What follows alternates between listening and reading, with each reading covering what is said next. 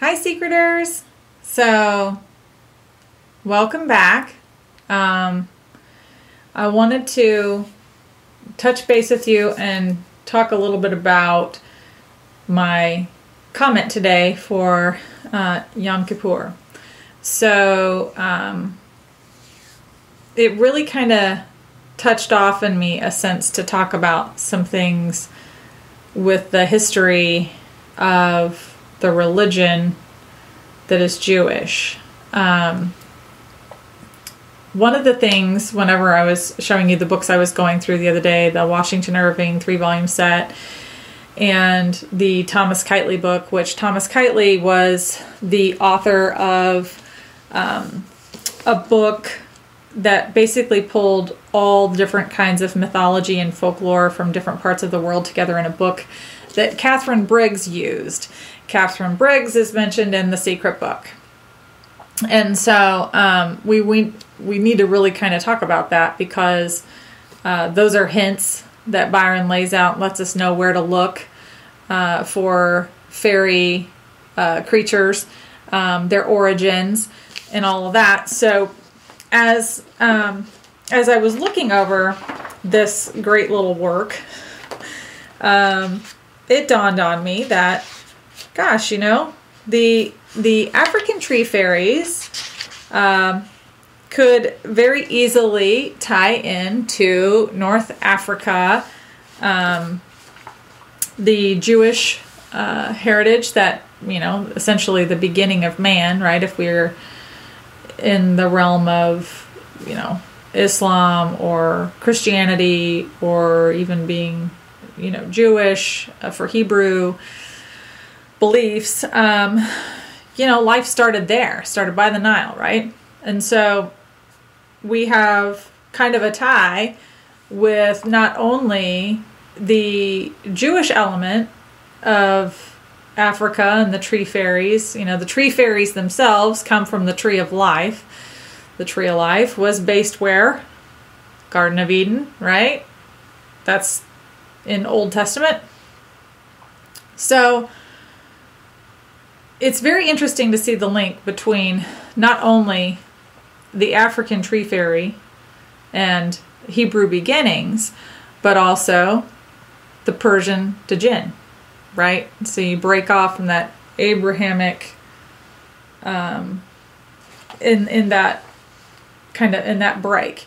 So when we talk about fairy secrets come in twos, we could see that the Persian element and the African element could be tied closely together.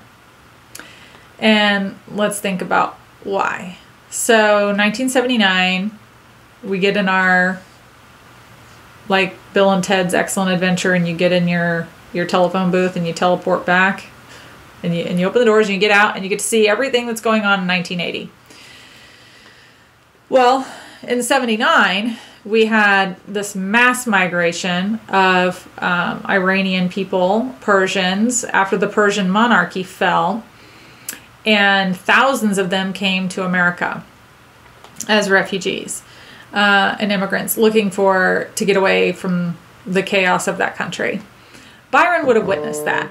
He would have seen that this was going on. And clearly, he mentioned bits and pieces of it in the secret book. And so it lends you to feel what it was like in that time, right? So we had the gas crunch of 79. We had these Persians coming over. Remember their amazing carpet weaving skills. And where did all those 40,000 of those immigrants from Persia came to Los Angeles? So, I was thinking about Justin Chamberlain the other day because he had said, it was on his thread, and I think we were talking about the West Coast, and we were uh, mentioning how that person and Eric uh, were talking about, well, maybe that guy in West Coast looks like Hugh Hefner. that kind of, I mean, he does look like a genie coming out of a bottle. Kind of similar to both, you know, both of these gentlemen's theories and thinking, and maybe who that apparition was but really kind of thinking, whoa, this kind of takes me back a little bit because if this is any relation to Persian, this is an LA reference. Is there a cast there? Don't know.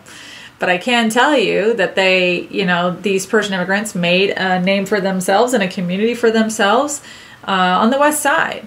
So, or in a place called the West Side, I should say. Um, and I think it's in Westmore or something. But anyway, very lots of West connotation there. So, and and it's definitely something to at least consider uh, when we're looking. I know people are, oh, Karen, you're just crazy. You're a crazy Karen. You know, we've, we've talked about this. It's the Persian is in Houston because of the oil. Very well, maybe. I have a strong argument for Houston myself. But I also want to think about what that time felt like, what it was like in 1979 when I would turn on the television to like the whatever four channels we only had and actually we probably had a few more actually then. A few more but 1980 then we got MTV and the whole world changed right? Uh, so video killed the radio star. Got to remember that one. That's also in the secret so, you know, if we don't think about some of these areas that received these large influxes of immigrants for the time, I think we're missing out truly on some amazing clues in history. And so, um, when we talk about the um, even even with the African tree fairy, I mean, there's nothing really stated about an African tree fairy in all of this mythological reading. The only real fairy that comes out of Africa, what I've seen mentioned multiple, multiple, multiple times, is the Yumbos, and the Yumbos were subterraneous little two foot creatures, white haired, uh, white skinned, and they say originally the term came from noticing the uh, the newcomers coming up off the water, and they were the Dutch, the French, the British, you know, coming to essentially take a lot of these Africans away from their country. So it has a very interesting uh, meaning to what a Yumbo truly is. However, no mention of them being a tree fairy. So then that leads me to believe more and more we are talking about the tree of life. And there very well could be a heavily, heavily Hebrew element to the North African, to the painting, to the African painting. Uh, one of the things that sticks out to me about that painting specifically is the fruit that's on the vine. A lot of people tend to think it's a pear. Uh, for a while, I kind of thought it was an English. I thought it was. I thought it was a pear, and I thought it was referencing a flowering pear, potentially a place where a tree would be for digging for the cast. But as I've started delving more and more into this history, I have found it's actually not a pear; it's a fig, and that makes all the sense in the world because figs were prized possessions in North Africa in the beginning of man. And it was a way they ate. Uh, the the feasts would you know signify they would have pears. Um, Egyptians, ancient Egyptians, would be buried with golden figs and sorry if I said pears, figs.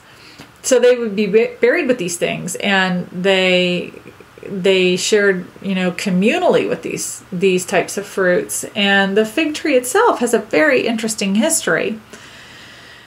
And then you go well but who's the lady in the painting? Well i have thoughts about that too. Uh, i know a lot of people try to kind of put a modern day spin on what they think that person is uh, or who that person is but i don't think there is a modern person that's represented there. Uh, and if anything, it's historical, just like the witches were, you know, for the Boston painting. I mean, we are talking about it's it's more like the idea, right? JJP paints this witch because you know then you're supposed to automatically think, oh, Salem witch trials. He didn't actually seek out some specific witch to paint. So with the African painting, you have this woman over here, which looks a lot like Cleopatra with a African twist. To me, that makes more sense. You know, because we're talking about, you know, in this painting, um, the savagery and the evolution of North Africa. And in some respects, a big part of that comes from Christianity, comes with you know being Jewish and the Hebrew writings and the Talmud and the Torah and uh, Islam and the Quran. And I mean, we're really the African painting has so much deep meaning in it for history that it almost I mean, it almost has kind of a double meaning, right? We, we, have got all that going on, but then we have the slavery element that and the Civil War that Byron talks about too. And one of those things that's important to remember as well is the duality of meaning for paintings and poems, for places and history, for nature and the current time. So, or what would have been 1980, right? And I'd be remiss if I didn't at least point that out because I think even the deepest history can t- can kind of tend to get overlooked by a lot more of the obvious and and the obvious importance of the obvious. okay. You know, the slavery, Emancipation Proclamation, Lincoln's assassination, um, General, you know, Lee basically surrendering. You know, all of these things play a part, a crucial, crucial part in our history. And but we also have to know where it all really came from. So, in that note, you have the Persian Djinn, which is also considered like a demon, an evil spirit. Um, it's even referred to in Hebrew as a as an evil demon spirit. So we've got the African element, North Egypt, and the Persian element, right? So they're all really kind of closely intertwined, and it'd be really important to try to decipher each's each's own meanings in these poems. So I wanted to share that thought today and and see where it takes you to because I know that you know, could there be a cask in Charleston? Yes. Do I think there's probably one there? Possibly. Do I think it's the right painting? I question that.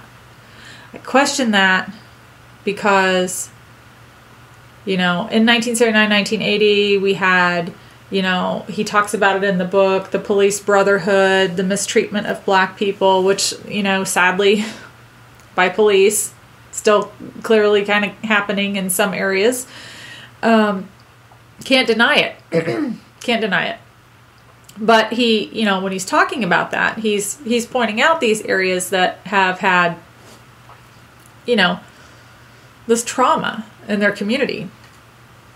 And when we think about africans on a whole african americans they had three different migrations. Excuse me i gotta take a drink. So good tea. The british would be proud. Anyway so they had all these migrations after the emancipation and you know three different times. They moved to many cities.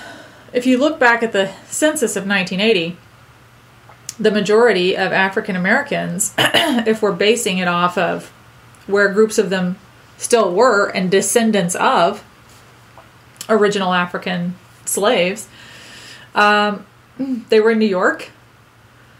They were in Philadelphia. They were in Detroit. they were in Maryland. heavily, heavily, heavily, heavily concentrated areas. And nobody is even looking at them, uh, which is a disservice to the book and to Byron for what he's trying to teach us, right? so, if that element plays a part, we have to look at all possible places. And this is why, even like yesterday's video when we were talking about, you know, poem two, gnomes admire phase delight. You know, a gnome is a lowland German mythological creature, folklore. Okay? not French. So, either we're not really processing the words that Byron wrote down and we're just kind of going off of what other people are thinking or oh it's been this way for 40 years i'm going to jump in the hunt. Okay everybody thinks it's this city or that city so i'm going to start researching that city.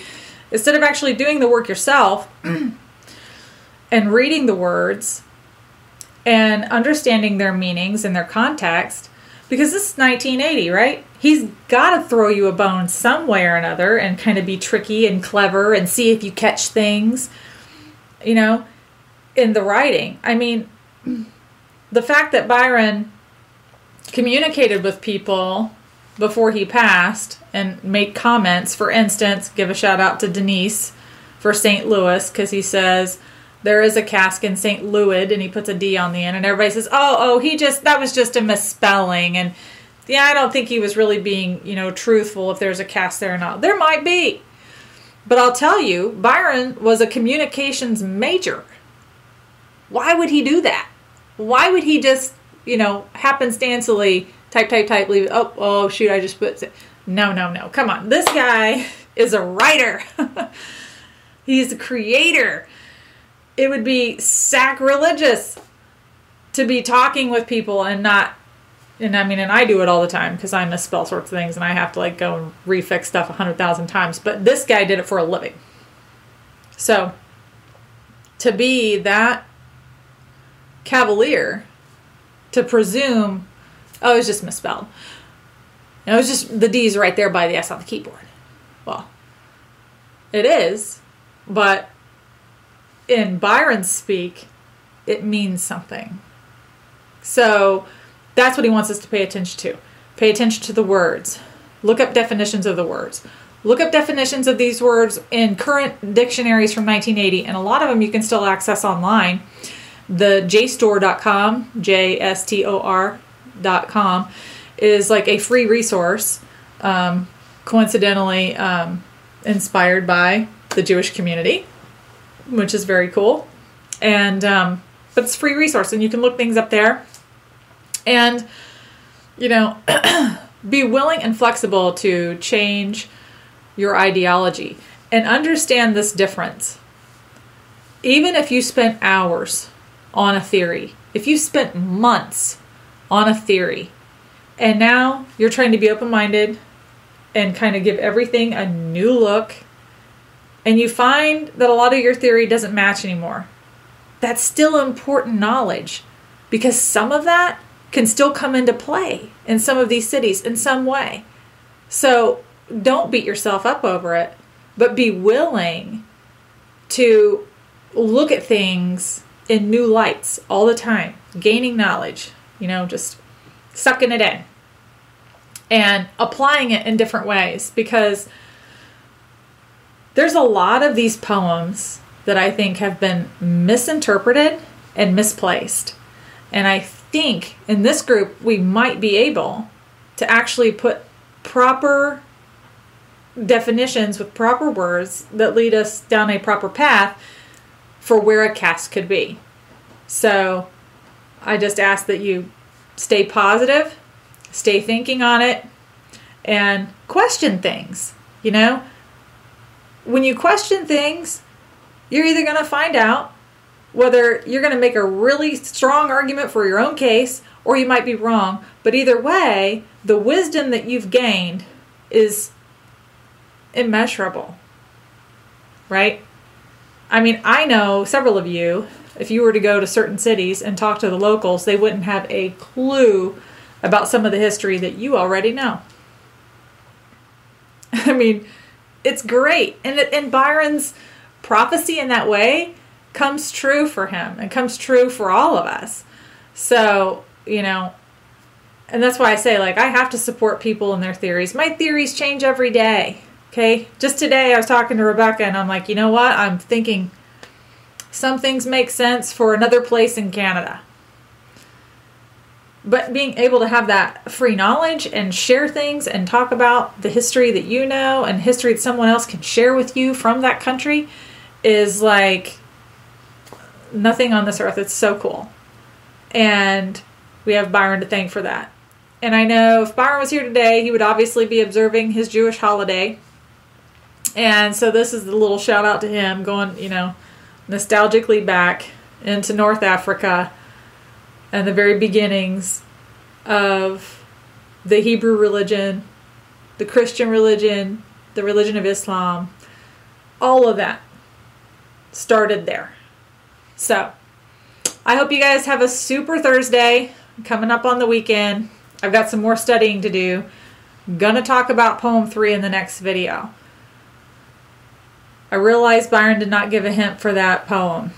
And, well, quite frankly, I think he was expecting us to know why. He was expecting us to get the city right based on the verse. so, you know, uh, Boston was not Philly. So, there we go. But it'll be fun to kind of talk about it. So, I'll briefly go over that, and it might be a combination of poem three and poem four.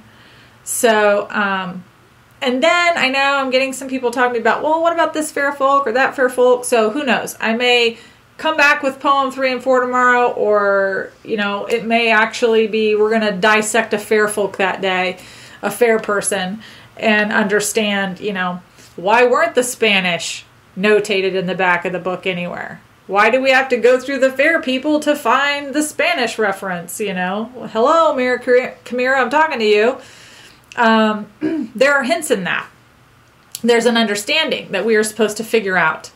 Uh, part of it is the conquistadors were pretty awful people.